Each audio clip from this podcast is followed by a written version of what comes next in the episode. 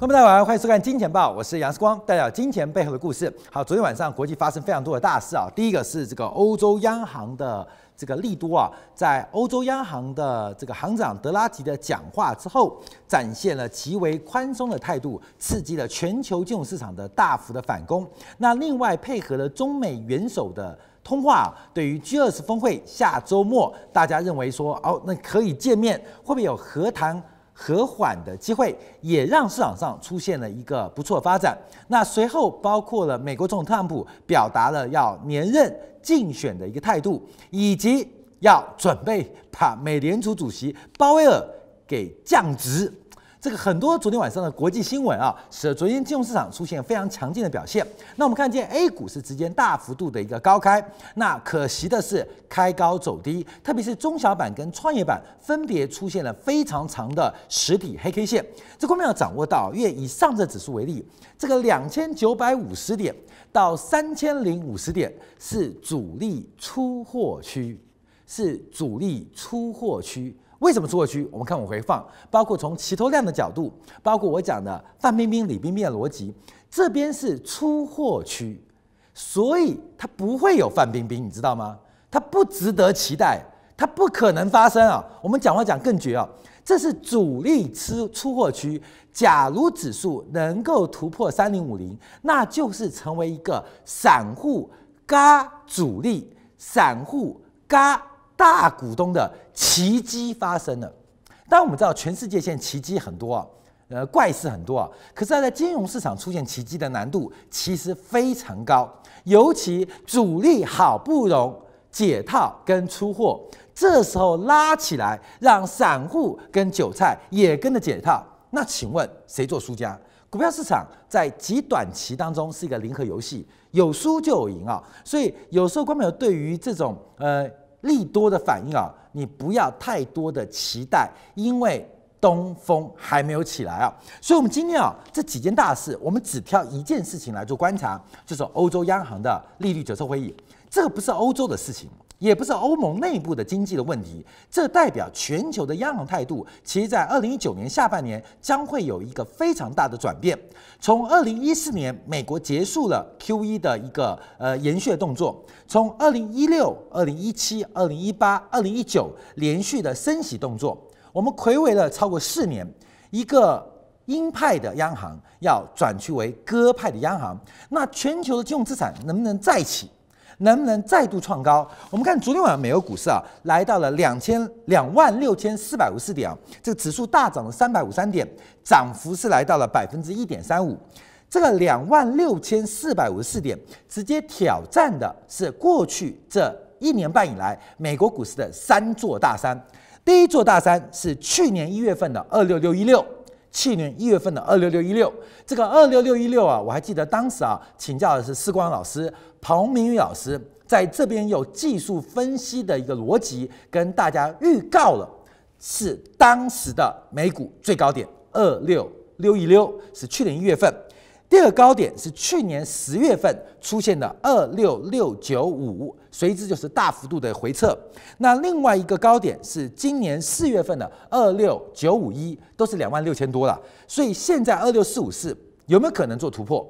其实距离很近哦，两个点，美国股市就可以创下历史新高。有没有这个机会？我们先从长期的角度来做观察。所以全球央行的变化，从欧洲央行昨天晚上的利率会议，会不会直接影响到今天晚上要开始召开的美国的美联储的利率决策会议的态度？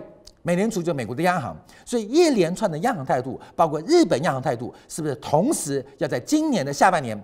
转趋更为宽松的立场。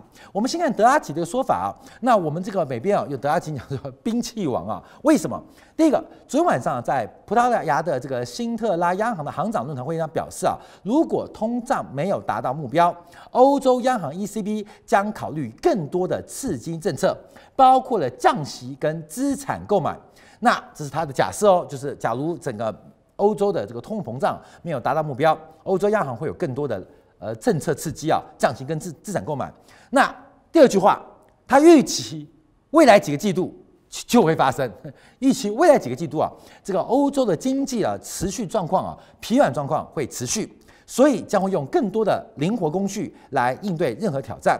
那德拉吉再度强调，欧洲央行 E C B 它不缺乏可用的政策工具，而是这些工具使用之后对经济的实际影响。所以第一段我们先从德拉吉的讲话跟分析来做一个观察，对于全球央行态度会有什么样指标的意味？那第二个我们观察，那德拉吉讲话的背景在哪边？ 德拉吉为什么会出现宽松立场？我们这边来观察啊，是主主要从消费者物价指数 C P I 啊，世光在金钱报节目当中不断提醒大家 ，C P I 消费者物价指数在经济分析当中、宏观解读当中，它是个落后指标，是相对落后的。可是它是唯一可以掌握掌握总和需求跟总和供给的最优观资讯，所以各国央行会习惯用消费者物价指数来观察 供给缺口或需求缺口，那对应的货币政策跟财政政策来进行一些调整。所以，我们第二段要来聊一下欧洲目前遇到的一个经济发展的环境困难跟背景。那这个欧洲的经济始终见不到复苏的迹象，甚至长期的一个低物价现象、低通胀的发展，对于欧洲的未来表示了非常忧心 跟黑暗面。那最短我们观察的是全球最大的这个基金管理公司啊，安联，安联的这个首席顾问这个穆罕默德·埃里安啊，这也是一个非常具有影响力的，曾经任美国总统奥巴马奥巴马的全球发展委员会主席。他提到了，事实上看到的不是通缩，而是通胀。哎，为什么这经济学家或是这个全球最大的金融的这个掌门人， 它跟欧洲央行的行长的看法会不太相同。我们第三段来解读啊，因为人都是经济的动物，也因为经济发展的目前的变化，使得全球的社会跟民主都出现了严重发展的停滞跟矛盾。所以，我们来观察一下这个经济的变化跟这次德拉吉的一个讲法。我们先看到昨天晚上德拉吉讲完话之后，欧元的反应，利率是货币的价格，利率是货币的价格，而决定利率的 官方指导的利率通常是欧洲的央行，所以从欧元的价格做观察，一旦利率有调降或继续往下的可能，那当然欧元就会有贬值跟跌价的风险。我们看昨天晚上、哦、这边有三十分钟线，还有日 K 线，从三十分钟线做观察，因为昨天欧洲德拉吉的一个讲话，基本上非常非常的超出市场预期，它等于送给市场一个大礼包。 所以昨天欧元的反应，其实在那三十分钟是非常非常巨大的。可是我们从底图啊、日线做观察，哎呦，这个欧洲这个利率啊降到历史新低，有这个期待。那理论上欧元会贬得更凶，会创新低，并没有。欧元对美元仅仅只创下近两周的新低。当然，后面的发展会不会持续走低，我们再做观察。可这就折射出另外一个现象哦。 利率是货币的价格，汇率是两国货币交叉的比率。我每次都跟这个在节目当中跟观众这样做教育啊，所以利率走低，货币会贬。那既然汇率是两国货币交叉比率，也就是从汇率角度可以反映出来欧元跟美元的利率前景。那欧元跌得不重，原因在于是美国也准备降息了。 所以会使得欧元对美元两个利率都往下的货币，当然在汇率市场的反应就出现这种结果。所以从昨天晚上欧元对美元的汇率市场、外汇市场的表现，我们就可以看到，其实市场上对于美国准备启动的降息循环或结束缩表的任务，应该有非常高的几率跟期待。所以昨天晚上欧元的大利空， 并没有把欧元给击溃，并没有把欧元价格给击沉。主要原因是大家更观察的是下半周美联储的利率会议，所以我们从这个价格啊，呃，只要什么事情有个定锚，只要什么事情有个基准，我们都可以判断另外一件事情，这是科学的角度啊。所以欧元做定锚，我们可以从欧元角度看到美元，从美元角度可以看到美联储的动作。所以昨天晚上为什么是美国股市涨得比欧洲股市还大？ 美国股市涨比欧洲股市还大，原因就在于除了其他因子之外啊，就是美国降息的力道会比欧洲的力道，它的边际效应来得更大，所以我们可以从这角度做观察哦。所以，我们有时候我们在经济宏观分析当中，我们常常抓定锚，先找到一个确定的事情，再进行其他资产价格的对应分析。那有时候就会有时间的一个机会差，就有一个套利的空间啊。所以，我们从昨天欧元对美元反应，我们看到了另外一个景象。那当然，今天美联储的利率政策跟全球资产价格跟美元的关系不在我们讨论范围当内。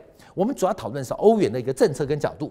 所以，我们再往下观察哦，到底是什么样的政策，什么样的环境？ 让欧洲央行要决定降息。我再次跟官员报告一次，我们再次强调，为什么要靠 C P I？ 为什么全球的央行都靠都看通货膨胀率？为什么？我还是强调啊，官员，因为一个是供给曲线，一个是需求曲线。纵轴指的是 P 价格。 横轴指的是产出，就是数量 Q， 也是代表需求量，这是最简单的供需法则啊。所以这个是这个需求曲线呢、啊，是 demand 嘛，那这是供给曲线嘛。那供给的人生产者会随着价格越高，产量会增加，所以价格往上 ，P 往上 ，Q 会跟着往上扩大，这正常的嘛。生产的厂家卖的价格越好，它产出越多。 需求者刚好相反，需求者是价格越低，它的数量需求量会越多，没错嘛，东西变便宜，你会买更多嘛。像昨天这个六一八的这个购物节，哇，这个又不得卖翻啊，大家说哦，这个呃战绩有多少？小米又说前十款手机有四款是小米的啊，大家看因为价格降价，所以供给曲线它是个正斜率，需求曲线是个负斜率，而这个点，这个点。 它是个完美的平衡均衡点，最优的市场价格，最适当的产出数量，最优的消费者价格，最优的消费数量，这个均衡点就是我们这个叉叉的均衡点。而这个点会出现吗？这个点很难出现，就跟我们人生，我说投资跟人生一样，你要找到人生最适的状态是很困难的。上班几个小时。 是供的，不会上太多，加班加太多，也不会上班上太少，让老板闲。同时，时间陪伴家里，不管是父母、爱人还是小孩，时间是刚刚好的，那也不会多，也不会嫌不够。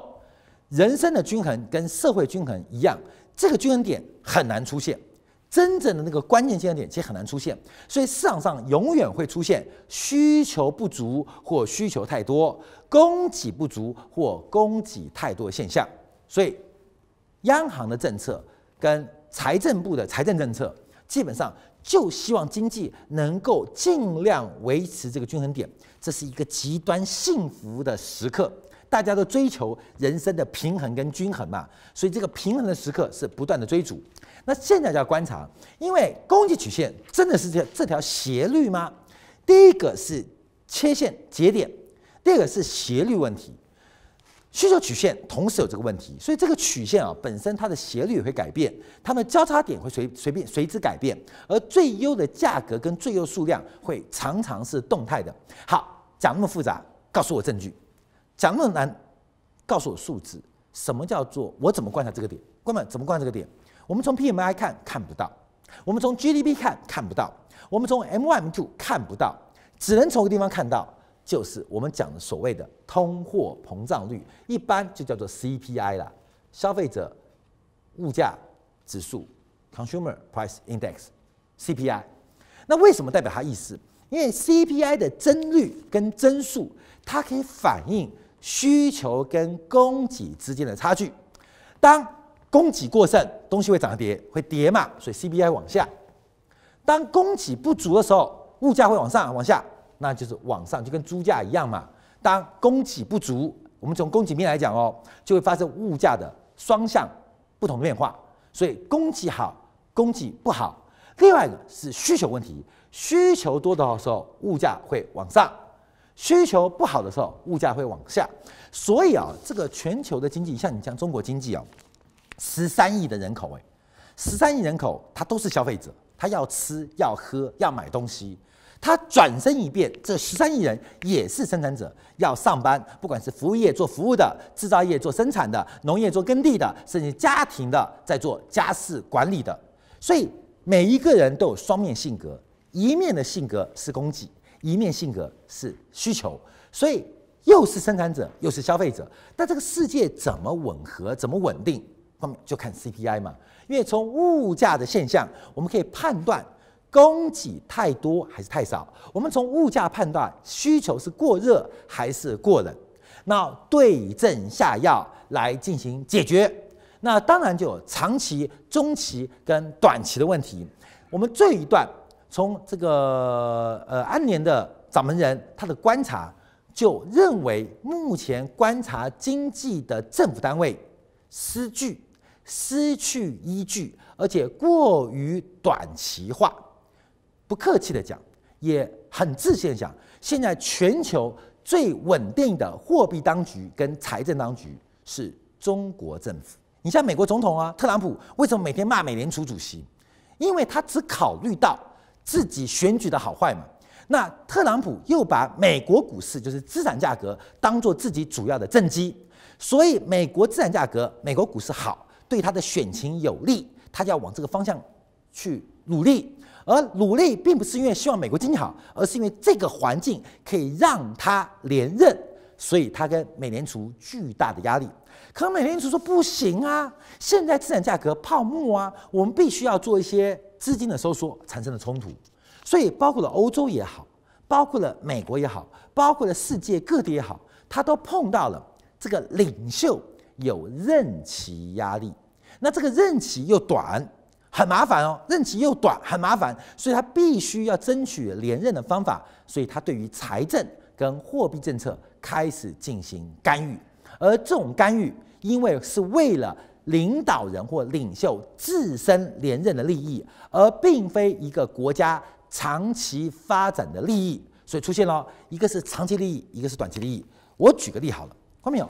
今天你家的小朋友，他的生活作息到底是由他决定，还是由爸爸妈妈决定？假如由小朋友决定，他一定是玩玩玩，没有小朋友会主动去念书的啦，玩玩玩，考试作业混混混，这是一个很正常的啊。对于一个小朋友来讲，能够把自己生活安排得最快乐，不停的玩，不停的玩是最棒的，这是短期利益。可父母为什么会介入？哎，不行！你不念书，我就不跟你玩，手机没收，玩具没收，打屁股。为什么？因为父母考考虑的是长期利益。那到底谁对谁错？中国的教育就失败了，因为中国的教育只有长期利益，没有短期利益，所以中国的教育没有快乐的小孩。为什么？因为他们都考虑长期利益。可是这个长期利益最后会成功吗？也不成功。为什么？因为长期是短期的累积，虽然有长期的利益，可是短期的成本很高很高很高，最后累积到长期之后会发现划不来，所以中国的教育也不成功。为什么？这我们讲到是你太注重长期利益，而放弃了短期利益，小孩子不开心，长大就算考上了北大清华也没有竞争力，因为他的人生只会死读书。他对于社会的理解，对于人跟人之间的互动是零分，不会让他成功。所以你看，成功的人哪个念书是念很高的？马云念书念很高吗？也没有啊，连肯德基的公主证都印证不到。所以太注重长期利益也不对，可是过度注重短期利益那更糟。你你同意这吗？所以在平衡。但问题啊，西方的那种任期制就是过度关注短期利益，玩到挂，玩到疯。玩到疯，那这个对于长期利益是完全放弃的。所以事实上啊，我们看到现在全球的政策，等一下我们第三段会再回来提，因为我觉得这个埃里安他讲的讲法很重要，我们会做观察。我们再回来看一下欧洲央行 C P I 很重要，我们现在了解 C P I 的重点，消费者物价指数，我们会把消费者物价指数，我们希望它第一点物价不要涨太高。其实啊，我们十三亿的国民啊，大概有十三亿人是这样想，这是一个错误的观念。其实物价稍微快一点，对我们的收入、对我们的生活是绝对正面性的帮助。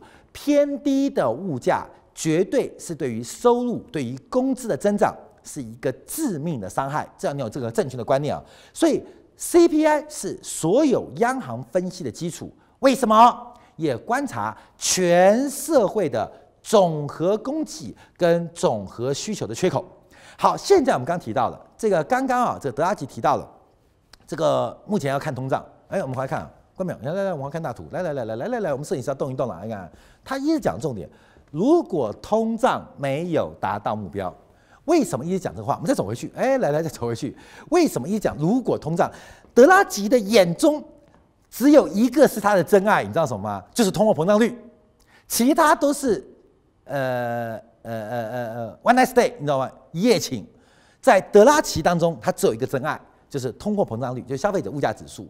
为什么？我现在花的，我们花了十分钟啊，花了十五分钟解读的关系，讲一遍了，讲两遍了，讲三遍，讲了无数遍。 我希望我们的观众啊，在这个收看《金钱报》当中啊，对于宏观的经济有一个跟一般人更深刻的体悟。学会这个能不能赚钱，我不能保证。可是我常提到，在长期来讲，你不会这些，你一定是赔钱的。不管是 C P I、P M I， 我们对很多经济宏观的了解，所以这东西重不重要？重要。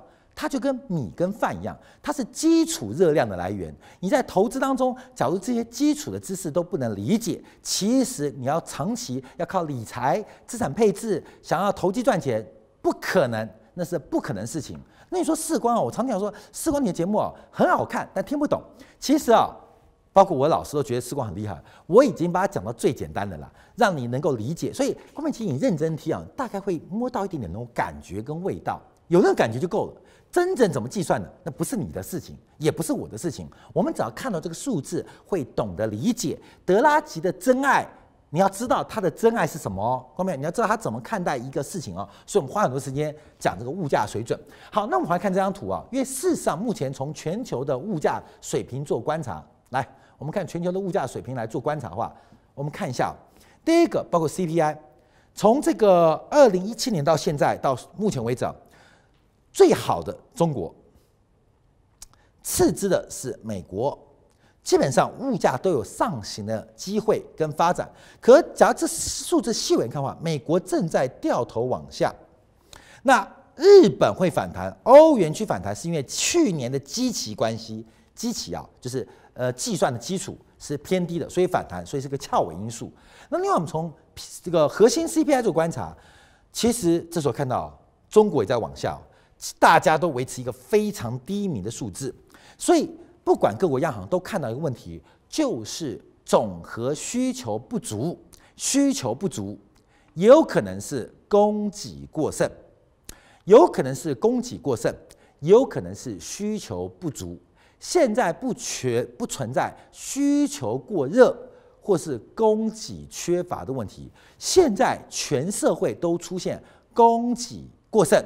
需求不足，其实解决方案就在马克思的经济学里面。这个问题的发展的必然性就在马克思的观察里面，因为马克思其实经济学家哦，看到没有？马克思经济学家，我们中国的人民都把马克思当政治家或哲学家。马克思的基础是经济学，所以很多人啊、哦。 我们最近月时光开了很多，在国内，呃，从南跑到北，从广州、上海、南京、北京，又到厦门，不断的开会。我跟很多人聊天，其实你假如不懂马克思对于经济的认识跟体悟，你看他的政治，你看他的哲学，都是空的，你知道吗？一栋房子没有地基，你知道吗？你要理解马克思，他是个经济学家。 可在西方，尤其是美国，西方有很多国家，我们不也不能一竿子打翻一条船呐、啊。尤其是英美啊，把马克思搞成是一种邪恶的力量的感觉呢。只要讲马克思主义，哇，这个一定是坏蛋啊！马克思主义就变坏蛋。其实马克思是一个经济学家，只是这个经济学家他的分析跟他的看见违反了犹太资本主义，所以马克思啊，虽然好像也是犹太人，可是美国人特别讨厌他，所以只要是马克思三个字就污名化，就污名化。 不断的污名化，为什么？因为他们害怕马克思。那马克思的问题其实已经解决了所有事情啊。所以马克思啊，观众朋友，你先不要管他哲学跟政治，你先管马克思的经济学怎么说啊？它是一个生产工具的一个分配论，跟生产利益的一个最终归属的一个探讨。所以从 C P I 跟 P P I， 我们已看到一个现象，就全球重点哦，供给过剩，需求不足。好，怎么解决？来往下，来我们看看。那这个往下、哦。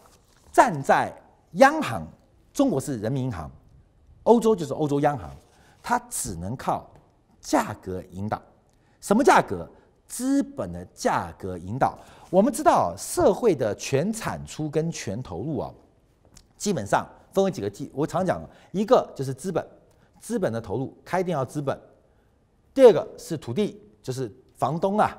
呃，店租啊，叫土地，开店要一个要一个物理环境的存在嘛。另外是员工，这三个，最后是创业家精神跟利润了。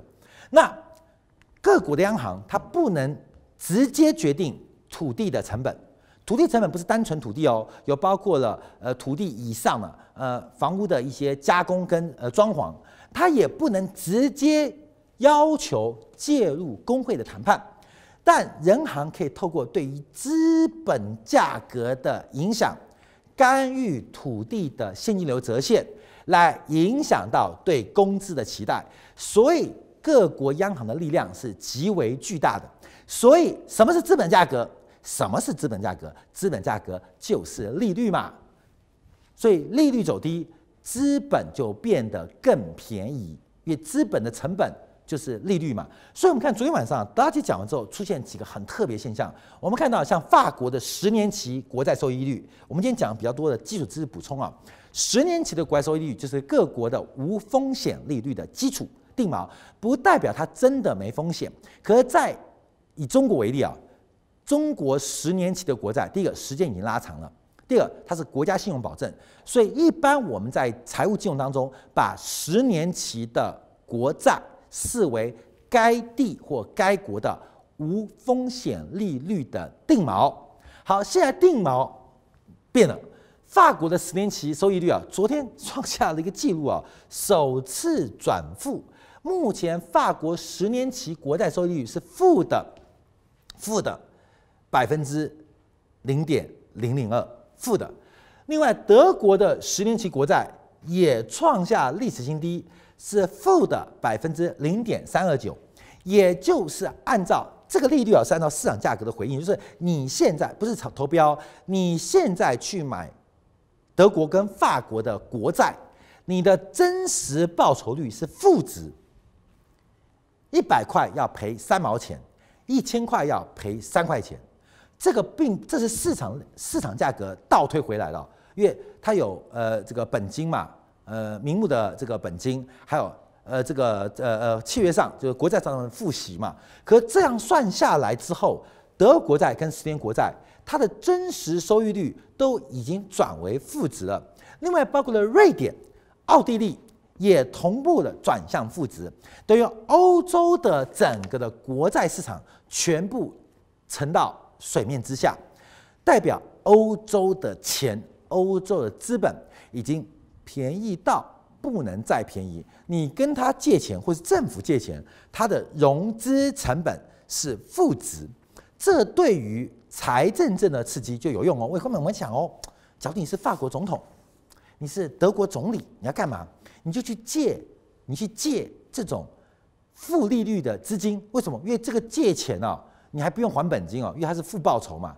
这个投资人还倒贴给你，拿来进行财政扩张。 不就很棒了吗？可是为什么欧洲负利率之后，欧洲的经济还是起不来？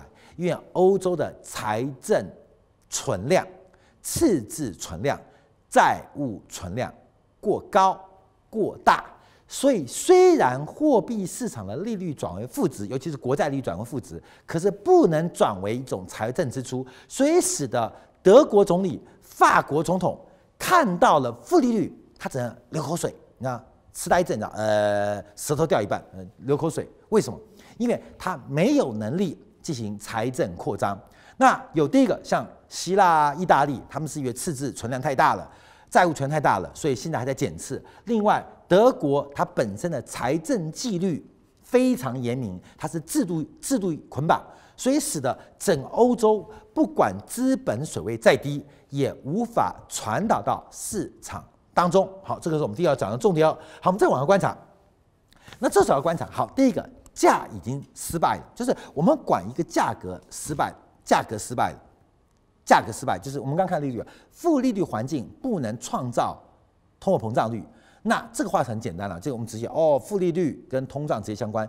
那要了解 C P I 月通货膨胀率背后是供给跟需求，也就是一个不要成本的钱不能改变供给跟需求的缺口，供给过剩。 需求不足，尤其是一个不要钱的贷款，不能改变需求者扩大杠杆的意愿，哎，那就问题就大了。所以第一个，价格政策是失败了。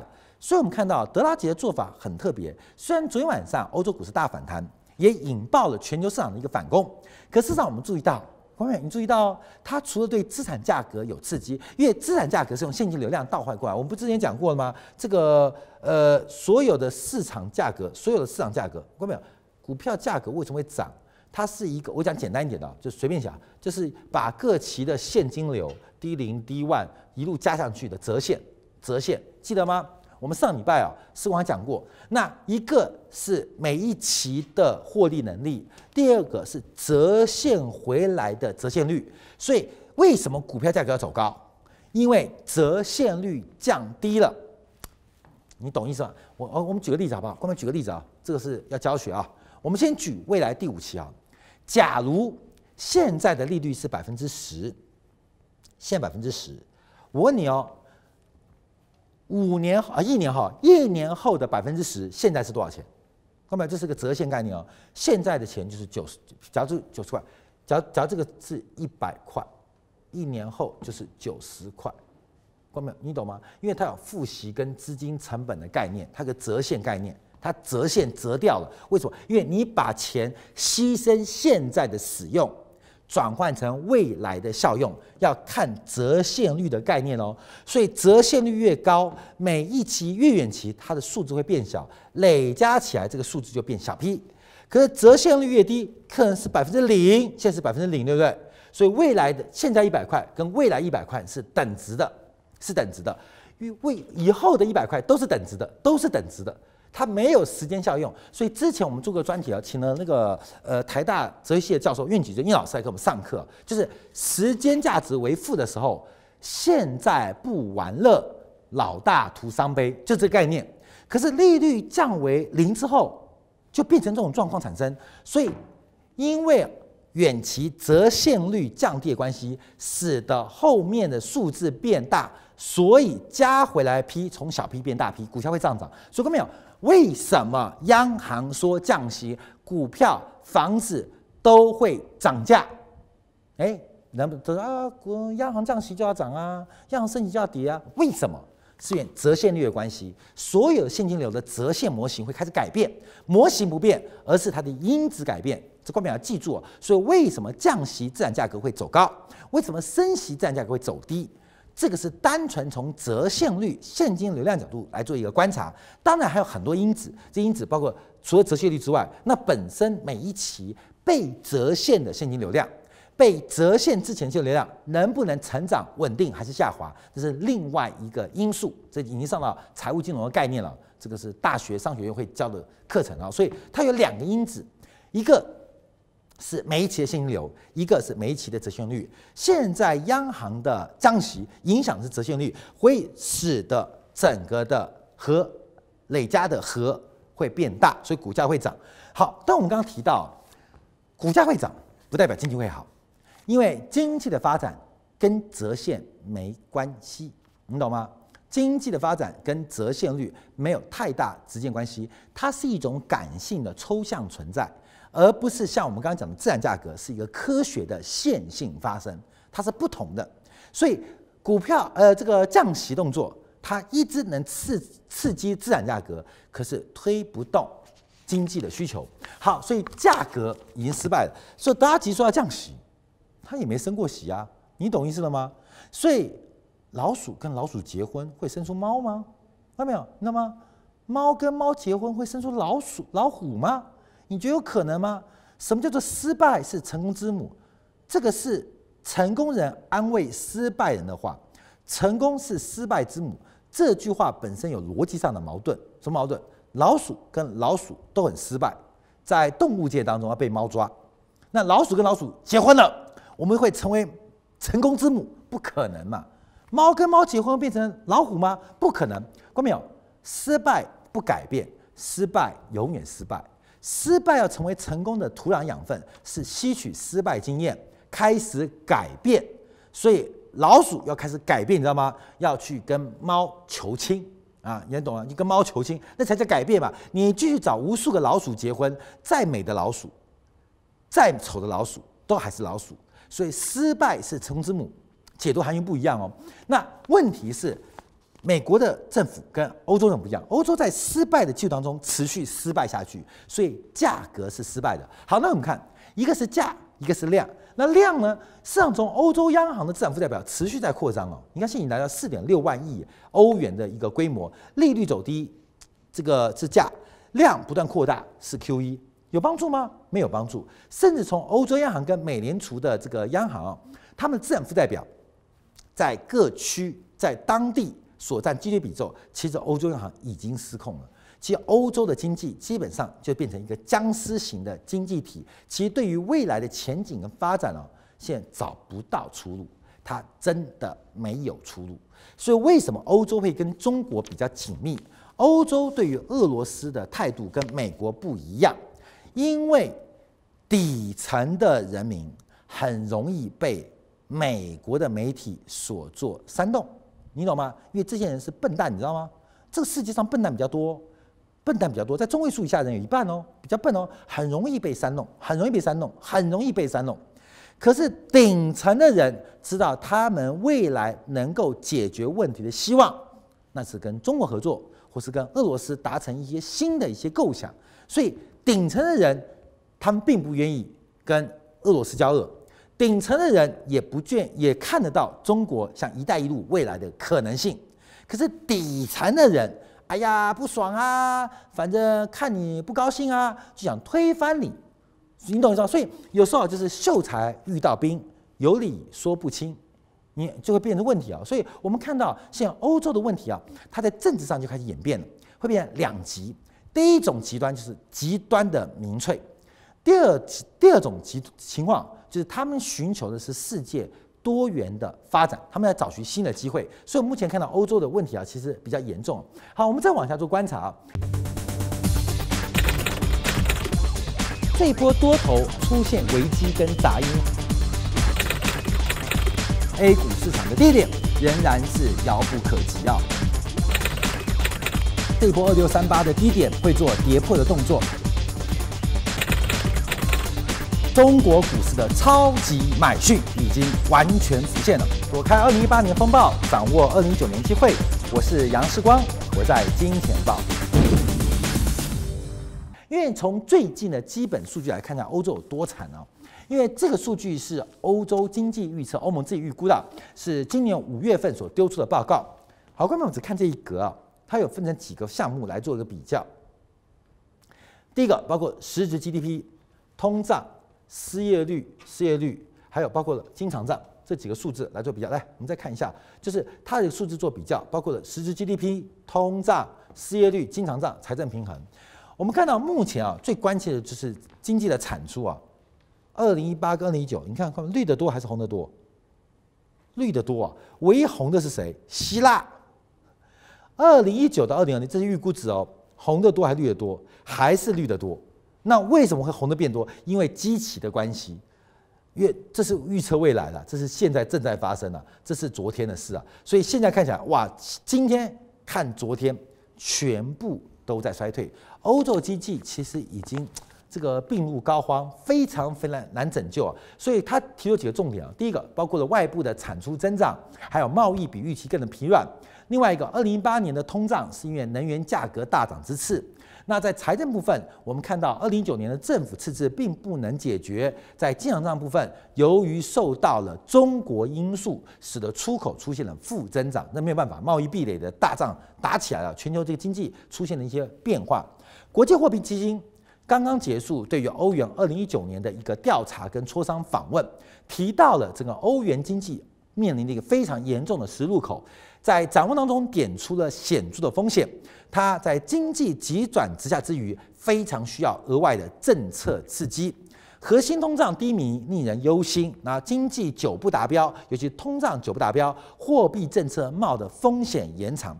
好，观众朋友，等我要讲平安人寿了，大家觉得平安是白马股，观众朋友，我看平安会出问题，我直接跟你讲过，你平安会出大麻烦，观众朋友，远离保险股，珍惜投资生命，远离保险股。我讲直接哦，你不要看它涨，观众朋友看涨是眼睛涨哦，为什么？ 像这几天啊，其实大家要注意到，像我今天在呃呃我们这个呃社群，像我也讲，最近有个叫这个东西已经开始变越来越 I F R S 十七号公报，因为世光是学保险出身的啦，后来才是念金融，再念财务金融的 I F R S 十七号公报，对于整个保险业有新的一个规定啊。我们看到现在整个欧洲的保险业者已经遭遇到极大压力，什么意思啊？就是保险业者必须对他所售出的保险商品进行非常客观、公正的评价，赚钱的分期认列，赔钱的当期要准备。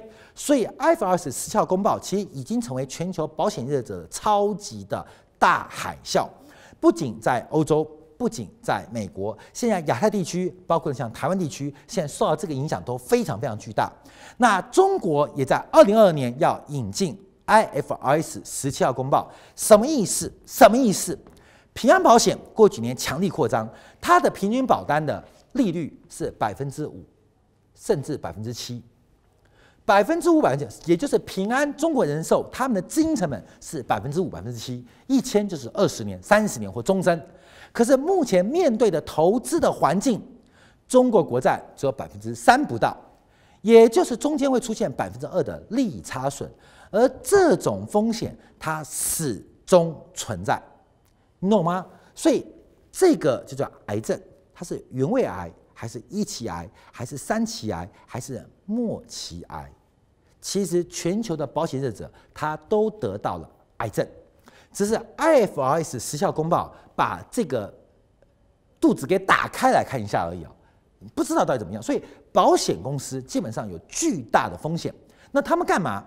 受到这种压力，他们只好做过激的投资。本来是做固定商品的投资，固定收益。因为保险业者他不能倒啊，他千千万万家庭的幸福跟意外的依靠就靠保险业者，他不能倒，所以他们理论上是应该是非常保守、非常稳健。 做固定收益商品的投资，可是因为赔钱嘛，所以他们大胆激进的要创造报酬率，就开始往股市啊，往一些衍生商品来进行投机。那这只会给整个社会稳定带来更大的不确定性。我举的是保险公司为例啊，说过没有？保险股会涨，跟你没关系。平安涨到一百八十就祝福他，朋友，你不要冒这个风险，你知道吗？你没有那么伟大。 因为它是九十块涨到一百八的机会，但它也是九十块变成零的风险，同时存在哦。看到没有？九十块涨到一百八，你的人生会因此改变吗？不会。可是九十块变零，你的人生应该会变得很黑暗。所以珍惜生命，远离保险股，这是国际大环境的必然趋势，也是中国大环境的。 必然趋势，所以后面有 A 股可能七月份要见低了，可能八月份要见低了，九月份要见低了。我们在投资逻辑当中就把保险股全部屠掉，后面有珍惜生命，远离保险股，因为在长期的投资当中必输无赢，后面有必输嘛，你知道吗？今天我们去赌马、赌狗，我们做个赌博，做个游戏，你知道你一定输，那你在中间瞎折腾什么呢？你懂意思吗？ 就跟中国足球跟巴西足球踢球，虽然会踢进一球，不小心踢进了，你就很兴奋，兴奋可以，但你知道结局是一定输嘛？这大家对中国足球很了解嘛？结局是一定输，中间会有小高潮，看到没有？可是结局是永久、梗久的低潮，那你要干这个事情干嘛嘛？你懂意思吗？就不必嘛。所以对于保险股，珍惜生命，远离。 保险股这个月它是永久投资保险，就跟你代表中国足球跟巴西足球一样，那中间会有小高潮哦，看到没有？你有可能上场踢进球，哇，好嗨哦，成为民族英雄。可是你踢得越久，你输得越多；你踢得越久，输得越纯粹，输得越笃定。所以珍惜生命，远离保险股，这方面要特别留意哦，特别留意哦，因为从 I M F 的报告当中，他没有讲保险股啦，可是这个意思啊，其实我们要换成 A 股投资人，你看看那 I M F 报告跟我什么关系啊？我直直接提到，就是其实会使得政策或很多板块出现过激的一个投资行为，这个是非常恐怖的。好，另外我们看到六月十八号，欧盟统计局提到就是物价，因为目前整个物价持续的一个下滑哦。我们看整个欧洲的这个物价，不管是核心的物价还是欧洲，现在到百分之一啊，这个已经。 没有啊，撑下去了。我们再看一下德国的这个景气、经济景气的指数的发展。按照欧洲经济研究中心啊，我们之前有做这个观察啊，德国的数据从五月的负 二点一 降到六月份的负的 二十一点一， 后面这数据掉得有点快哦。德国经济下滑速度是极为惊人，所以为什么德拉吉会那么快转为鸽派？原因是身为整个欧洲的龙头是德国。 德国已经出现了一个严重景气问题，在整个欧盟内部当中，德国在内部享受的巨大的贸易账的顺差，可是它是大量资本跟金融账的提供者。德国至于欧盟角度，它就是一个呃庄园主，老板，你懂吗？你们帮我打勾，我负责养活你们，给你们钱。 所以它在贸易账出现大量的顺差，德国的出口在欧盟内部远远大过进口，可同时它成为整个欧盟内部最重要资本投资、金融投机的来源。但德国的经济一旦下滑，第一个反应是欧盟内部的需求在下滑，第二个会直接导致欧洲的投资引擎熄火了。 投机的动力也开始降温了，所以欧洲啊，特别是以德国的经济景气做观察，这个下滑的速度是非常非常快。那另外，从欧元区的景气指数同步被德国的一个转弱之后，快速的拖累。所以，我们看到这个整个欧洲景气现在忽然掉到了谷底啊。我们那时候讲，这我们跟我们预估的一样咩？我们那时候不讲库存周期吗？今天没这个图了。我不是说美国在这边，欧洲在这边，中国在这边咩？ 你懂意思吗？所以目前美国在往下，欧洲正在快速赶底，中国在双脚。为什么我们说任何的长虹你不要去进场，不要被欺骗？因为我觉得哦，我觉得哦，那人行当然更高大上啊，他们有他们判断。我觉得、哦、中国不是因为 M 二 太大吗？货币存量太多吗？我们中国不适合做。 太宽松的刺激政策，那怎么办？中国经济也不好啊 ，A 股也不好，怎么办？各位，我告诉你哦，位阶不同，美国会宽松，对不对？欧洲也要宽松，对不对？可是钱往哪边走？人往高处爬，水往低处流。钱是人，钱还是水？钱是人，钱会往高报酬跟高收益的地方走。所以你记住哦，当欧洲、美国跟欧洲启动宽松的时刻。 中国可以不做任何政策，他们宽松的钱会自动跑去一个正在复苏或脱离谷底的市场，这就是我们讲的七月、八月、九月的 A 股机会。所以 A 股欠什么？不是欠今天跳空，欠最后一跌，欠最后一跌必然发生，快要发生哦。我们有今天大涨哦，但我告诉你哦。 快要必然一跌了，快要喽！你要小心准备好哦。但现在大家兴奋，我刚说四块你浇点冷水，但我要告诉你为什么这样讲，因为那个必然一跌，你要兴奋，因为买点的机会要出现哦。七月份的必然一跌，你要等很久了，我们已经等很久了。这个七月份的必然一跌，它的出现将会成为一个非常重要的买点。巴菲特，全世界股神巴菲特，人的报酬率是在择时。 取决于你买的价格，你懂我意思吗？股票都会涨十块嘛，好过没有？你看，那我们讲这个股票，好，我知道未来会涨到一百块。请问你是九十块买的，还是五十块买的？差别很大哦。九十块买的赚一成，五十块买的赚一倍。我们不在这边瞎搅和，我们等的就是这个时间点，五十块要等多久？ 一点都不久，你懂吗？你现在不要看股票，后面专心准备你的小孩的期中考、期末考，专心准备期末考。假如你说我没有小孩，那怎么办？没关系，你帮忙隔壁的小孩补习。所以现在六月份，对不对？你就专心准备期末考。等到你在你家的院子里面看到很多小朋友出来玩的时候啊，他们的吵闹声，同时是 A 股的悲叹声，那就是买点机会到了。为什么？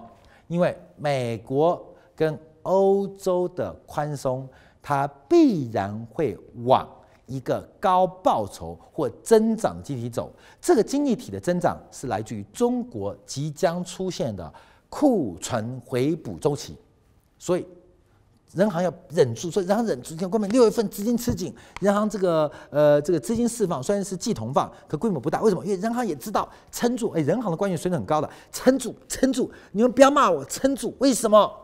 因为我们要偷美国人钱，我们要偷欧洲人钱，来干嘛？壮大中国的库存周期。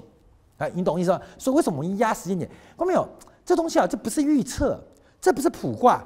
这就是线性关系呢？为什么我们会压着时间点？因为现在事情不是必然发生了吗？我们的库存周期那张图不讲，美国正在转折线，摩根大通、摩根斯坦利，哎，这个开始说美国经济已经下滑喽，欧洲死翘翘了。可是他干嘛？德拉吉说要用任何超常规的武器来进行宽松，宽松个弹头，欧洲没有投资机会，钱会去哪里？钱会往一个开始周期往上的发展。所以，我们要注意到啊，这个人民币到第三季的行情又会开始反转。我们这波人民币抓得很准嘛，应该佩服金钱豹。我告诉你，现在还不用抓，还不用抓。可是人民币会出现一个现象，我们在之前讲说不可能再升了，会转贬。哎，我们很准吧？现在在贬值，有一天我告诉你，人民币要止贬，要转升了。时间还没到，要等多久？快来了，所以我们看到这个周期的变化，它必然说为什么 A 股会从第三季反攻，美股也可能哦，但美股还欠一点，因为它美股先卡在这边，美股不跌，鲍威尔很难割啦，你懂意思吗？欧洲是因为景气实在太烂了，所以现在就割起来了嘛。那不重要，我们就割他们。所以为什么这样做布局？所以光明要掌握到这个机会啊，因为现在这是我们讲到 A 股投资或是亚洲新市场的一个变化。好，另外我们这是之前我们在六五月二十号做的 P M I 啊。事实上，欧洲的 P M I 数据是非常非常弱。再往下看，这个包括六月七号，我们六月十号我们也做过德国政府公布的数据，工业产出的环比值是等于是同步指标出现大幅度的下滑，所以当时我们就有做，这是六月十号这个做，这应该是万明哥帮我代班吧，应该是万明哥代班，因为我对当这张 P P T 比较陌生了、啊，万明哥代班。那万明哥应该有提到，根据路透社路透社转述之前是报道，目前欧洲央行对降息持有开放的态度，这也是前一段欧洲股市相对强势的原因啊。好，我们现在讲结论重点了。我们今天要引用就是穆罕默德·埃里安，埃里安谁是安联集团啊首席的经济顾问，他也是一个非常著名经济学家，因为他非常贴市场啊。那我们看到他讲到过去发达经济体对于通膨胀的争论，在过去十年发生巨变，主要的原因是因为通货膨胀过低。我刚刚一开题，你讲到现在应该快睡着了啦。假如你没有睡着的话，哎，你还没睡着，不错，好，没有睡着的话，就是为什么关心通货膨胀？因为通货膨胀就是总和供给跟总和需求之间的缺口，现在是供给过剩、需求不足的环境，所以大家担心的是过低的通胀拖累了增长。好，这句话我们要来做解读哦，因为埃里安看到的是因为没有需求嘛，供给又过剩嘛。所以企业不投资，企业不投资就没有就业机会，没有就业机会就不会请人涨工资，所以经济会变更烂，所以过低的通胀会拖累增长。好，各位，这话可以反过来讲，也因为增长不够，所以拖累了通货膨胀，拖累了物价。他提到了现有将近十一万亿美元的全球债券为负利率，而利率长期的受压制会导致资源的配置不当。好，这句话，观众朋友，这就是中国房地产最大的麻烦，因为借钱很便宜，借钱很便宜，所以会使得你做你不该做的事情。譬如我们讲很多的富二代、拆二代，为什么那么爽？因为房价走高嘛，他本来应该好好上班的，你知道吗？该干什么干什么，但因为房价走高，导致这些闲人每天爽歪歪，你知道吗？什么原因？我没有，你不能骂政府、欸，哎，不能骂政府。这些原因可能是我们自己导致的。我们今天羡慕王健林他儿子，你懂吗？为什么？哇，好坏好坏，怎么国家不管管他，每天那边搞东搞西？为什么？这不是他造成的，可能是我们自己造成的。因为经济不好，我们期待降息，而降息必然导致资源分配错置。外面同样，你是一个人才哦，我这边给你五万块。 那边给你五千块，你会去干嘛？你当然去做五万块的工作嘛。可明明五万块是杀人放火的工作，可是因为它的报酬比较高，风险比较低，做白粉的生意只卖白菜的风险，这社会就错置了嘛，社会就混乱了嘛。所以他提到的利率过低，大幅低于长期的生产力，会导致资源更偏差的配置在很多的资产，包括了股票跟房地产。那他提到一个重点哦。 投资者会变高度依赖的中央银行，所以我没有这一场游戏谁会赢，你知道吗？犹太人会赢，犹太人会赢，至少 A 国股民会输。我们都知道、哦，现在负债太大，价格太高，不断不断让你习以为常，你以为过去今天就代表明天，是个线性关系。事实上，这是一个大幅的套牢游戏，就跟一九九七年的。 东南亚的金融风暴一样，你以为泰国的央行长是笨蛋吗？泰国央行长你是留学的博士哎、欸，你以为马来西亚的行长、财政部长是个蠢猪吗？只是小学毕业吗？也不是哎、欸，也是在西方留学博士哎、欸，你以为他们在韩国在九七年挂掉，你以为韩国人是阿呆阿呆吗？都不是，看到没有，跟知识无关，让你变成一种习惯。你以为垂手可得的事情，其实不是垂手可得。 这完全是种养套，等待杀你的机会。所以埃里安就出来喊话，这个很恐怖哎，因为现在的反物价就是压低物价的力量，最终会让高物价回归。一旦利率大幅弹升，全球资产的拥有者会碰到非常大的伤害跟残害。那这样的方法。 更有可能使得全球的经济走向一个谷底深渊，走向谷底深渊，谁会赢？谁会赢？听说最近美国的犹太人他们的现金部位来到了历史最高。我们觉得最笨，现在没有利率，都负利率哦，干嘛报现金？可是犹太人他的爷爷、他的祖宗告诉他们子孙，在利率最低的时候反而要报现金，为什么？犹太人在干嘛？ 犹太人干嘛？最近美国的投资人，美国的犹太人现金比例来到历史最高。犹太人是笨蛋吗？当然不是笨蛋。可是这些家族有钱人都把现金部位拉到最高，连巴菲特也是。看到没有？巴菲特做了一个很蠢的决定，就是把现金比例拉高，现金部位拉高。他是笨蛋吗？他不是笨蛋，因为他知道现在所有资产价格所依赖的环境。 我们感觉是垂手可得，在他们看来，他们都不相信。这就是埃里安目前讲的环境啊、哦，什么时候发生？就是二零二零年的下半年会发生，高物价的出现很有可能快速发生。不用，因为经济学家是有线性估计啊、哦。我们现在看到的长期的投资不足。 跟长期的需求压抑，还有债务跟储蓄是对等的，存量过高，随便一个火药都有可能引爆高通胀的回归。所以，观众朋友，虽然房价不会跌，但你不要去随便碰它。他特别提到，因为现在就是包括像亚马逊、Google 啊、Uber 的效应啊，使得这个经济快速的发展，导致整个物价因为社会交易成本的降低。 导致效率不彰，像有些国家啊、哦，因为大幅的呃这个抓贪抓腐啊，有些国家就这样，那变成了很多这个那些国家的那个官员就不做事，你懂意思了吗？不做事。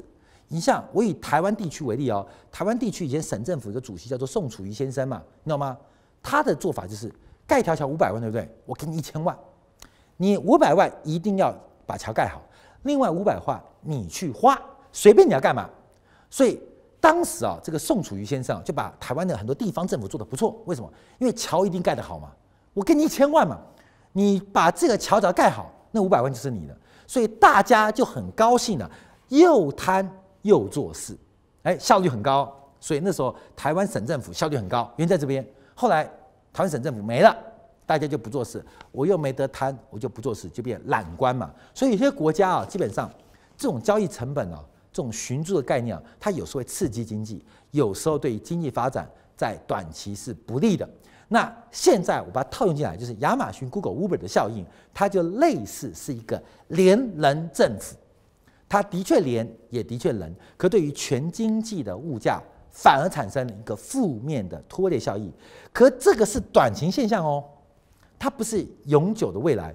你懂意思吗？这是个短期现象，它不是个永久未来。因为一个效率市场的波动，不在于谁连人谁贪腐，而是一个有效的配置。而在现在的过程当中，因为他们的介入导致物价走低，而这个物价走低导致低利率的环境，使得一份真却有九份虚，一份真真实啊有九份的虚假，而这个价格。 会导致说，爱两条不平等的愤怒，对于政治压力的突破，最后对于整个流动性的干扰，使得全球的供给跟需求将会在很快的未来几年出现想象不到的一个结果。观众要做好准备。我们看的是周期，不管是择时跟择股，你都要清楚的了解现在是什么样变化。我们。 乐观期待七月份的长黑将会出现非常完美的好买点，可是我们不过过度乐观，认为这个扩张周期会涨到多远？我们一步一步做好，把握每一天、每一次机会，改变我们人生财富的累积。明天同一时间八点见报，我们再会。